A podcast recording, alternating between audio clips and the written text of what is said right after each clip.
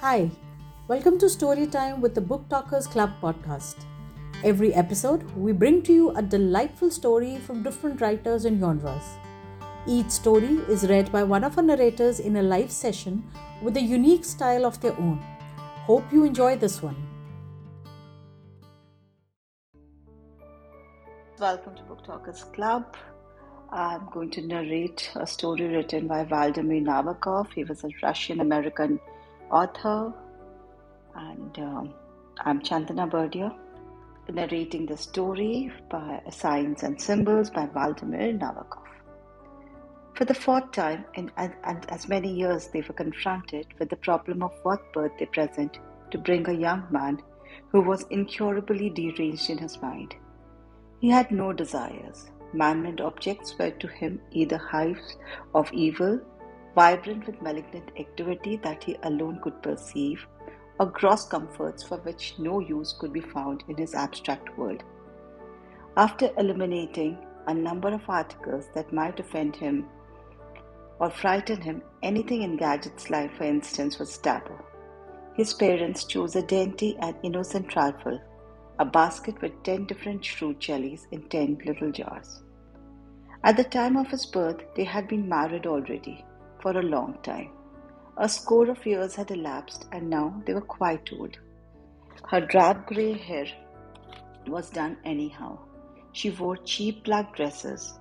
Unlike other women of her age, such as Mrs. Sol, their next door neighbor, whose face was all pink and mauve with paint and whose hat was a cluster of brookside flowers. She presented a naked white countenance to fault finding light of spring days. Her husband, who is in old country, had been fairly successful businessman, was now wholly dependent on his brother Isaac, a rural American of about forty years standing. They seldom saw him and had nicknamed him the Prince. That Friday, everything went wrong. The underground train lost its life current between two stations, and for a quarter of an hour one could hear nothing but the dutiful beating of one's heart and the rustling of newspapers. The bus they had to take kept next kept them waiting for ages, and when it did come, it was crammed with querulous high school children. It was raining hard as they walked up the brown path leading to sanitarium.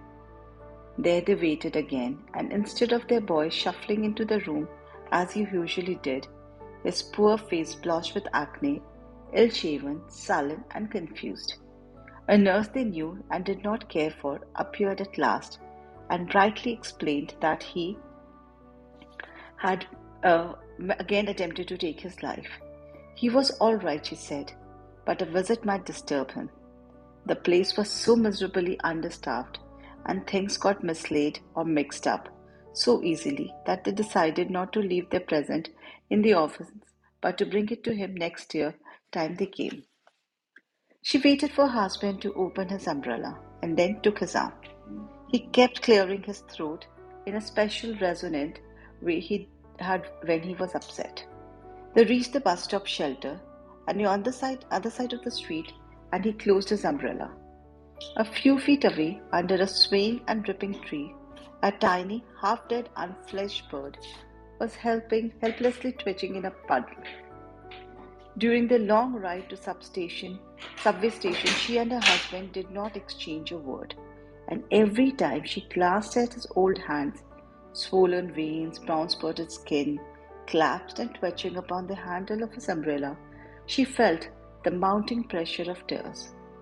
As she looked around, trying to hook her mind onto something, it gave her a kind of soft, soft shock, a mixture of compassion and wonder to notice that one of the passengers, a girl with dark hair and grubby red toenail, was weeping on the shoulder of an older woman. Whom did the woman resemble?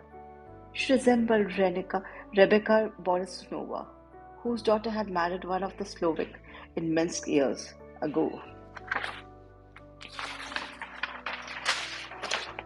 That last time he had tried to do it his method had been, in Doctor's word, a masterpiece of inventiveness. He had succeeded. He would have succeeded had not an envious fellow patient thought he was learning to fly and stopped him. What he really want, wanted to do was tear a hole in the world and escape. The system of his delusions had been the subject of elaborate paper in a scientific monthly, but long before that, she and her husband had puzzled it out for themselves. Referential mania. Herman Brink had called it. In these very rare cases, the patient imagines that everything happening around him is a veiled reference to his personality and existence. He excludes real people from conspiracy because he considers himself to be much more intelligent than other men. Phenomenal nature shadows him wherever he goes.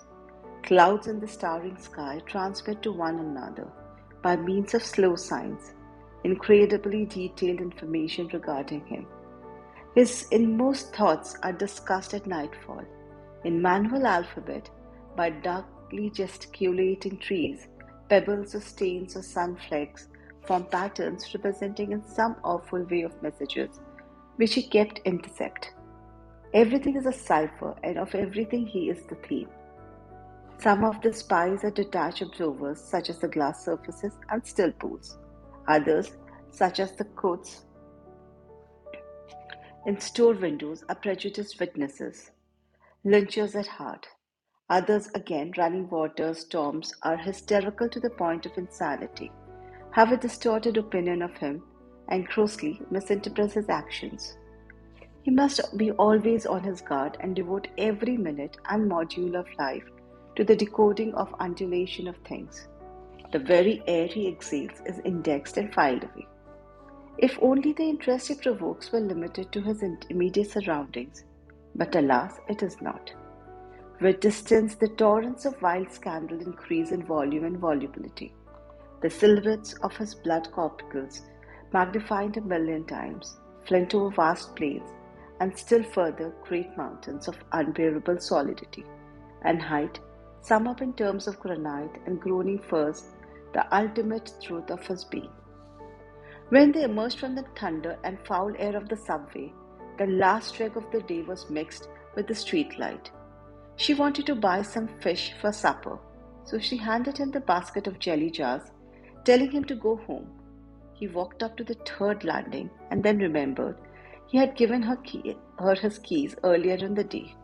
In silence, he sat down on the steps, and silence rose when, some ten minutes later, she came heavily trudging upstairs, wanly smiling, shaking her head in dis- deprecation of her silliness.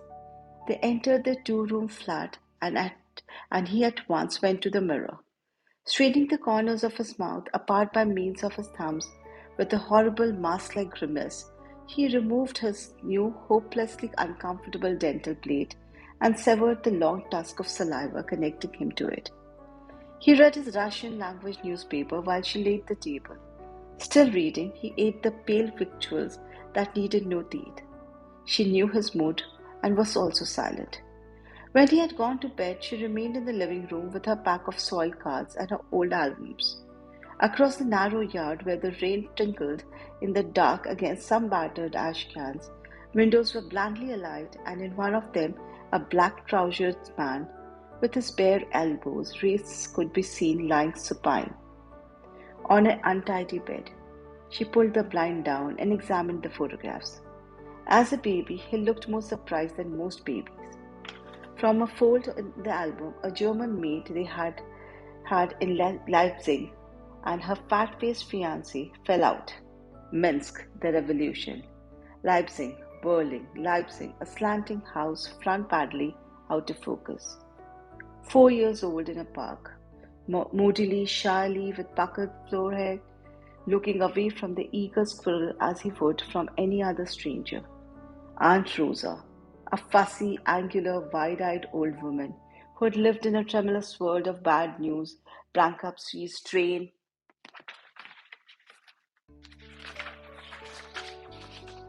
accidents, cancerous growths until the Germans put her to death, together with all the people she had worried about. 8 6.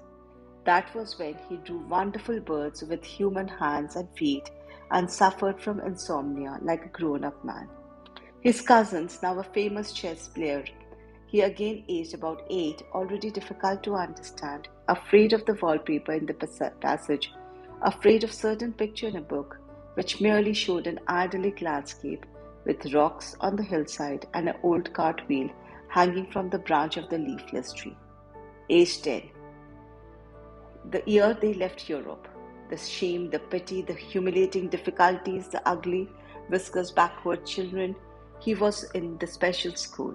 And then came in a time in his life coinciding with the long con- convalescences after pneumonia when those little phobias of which his parents are stubbornly regarded as eccentricities of prodigiously gifted child hardened, as it were, into a dense tangle of logically interacting illusions, making him totally inaccessible to normal minds. This and more. She accepted, for after all living did mean accepting the loss of one joy after another. Not even joys in her case, mere possibilities of improvement. She thought of endless waves of pain that for some reason or other she and her husband had to endure, of the invisible giants hurting her boy in some unimaginable fashion, of incalculable amount of tenderness contained in the world, of the fate of his tenderness, which is either crushed or wasted, or transformed into madness, of neglected children humming to themselves in unswept corners, of beautiful weeds that cannot hide from the farmer and hopelessly have to watch the shadow of a simian stoop leave mangled flowers in its wake as the monstrous darkness approaches. It was past midnight when the living room she heard her husband moan, and presently he staggered in wearing over his nightgown the old overcoat or astrakhan collar, which he must, pre- must much preferred to the nice blue bathrobe he had. I can't sleep, he cried. Why? she asked. Why can't you sleep? You are tired. I can't sleep because I'm dying, he said, and lay down on the couch. Is this your stomach? Do you want me to call Dr. Solov? No doctors, no doctors, he moaned. To the devil with doctors. We must get him out of there quick. Otherwise, we'll be responsible. Responsible. He repeated and hurled himself into the sitting position, both feet on the floor, thumping his forehead with, with his clenched fist. All right, she said quietly. We shall bring him home tomorrow morning. I would like some tea, said her husband, and retired to the bathroom. Blending with difficulty, she retrieved some playing cards and a photograph to, or two that had slipped from the couch to the floor. Knave of hearts, nine of spades, ace of spades, Elsa, and her bestial view. He returned in high spirits, saying aloud, I have it all I have it all figured out. We give, will give him the bedroom. Each one of us will spend na- part of the night near him and the other part on his couch. By turns, we will have the doctor to see him at least two, twice a week. It does not matter with the, what the prince says. We won't have to say much anyway because it will come out cheaper. The telephone rang. It was the unusual hour for the telephone to ring. He left slipper had come off and he groped to for it, and with his heel and toe, as he stood in the middle of the room and childishly, toothlessly gaped, gaped at his wife. Having more English than he did, is what was she who attended the calls. Can I speak to Charlie? said a girl's dull little voice. What number you want? No, this is not the right number. The receiver was gently cradled. A hand went to her old tired heart. He smiled a quick smile and immediately resumed his excited monologue. They would fetch him as soon as it as it was day a day. Knives would have to be kept in locked drawer. Even at his worst, he presented no danger to other people. The telephone rang a second time. The same toneless, anxious young voice asked for Charlie. You have the incorrect number. I will tell you what you are doing. You're turning the letter O instead of the zero. They sat down to the unexpected festive midnight tea. The birthday present stood on the table. He sipped noisily. His face was flushed. Every now and then, he imparted a circular motion to his raised glass, as to so as to make the sugar dissolve more thoroughly. The vein on the side of the bald head, where there was large birthmark, stood out conspicuously, and although he had shaved that morning, a silvery bristle showed on his chin. While she poured him another glass of tea, he put on his spectacles and re examined with pressure the luminous yellow, green, red little jars. His clumsy, moist lips spelled out the eloquent labels apricot, grape, peach, plum, quince. He had to crab apple when the telephone rang again. That was the story. Thank you.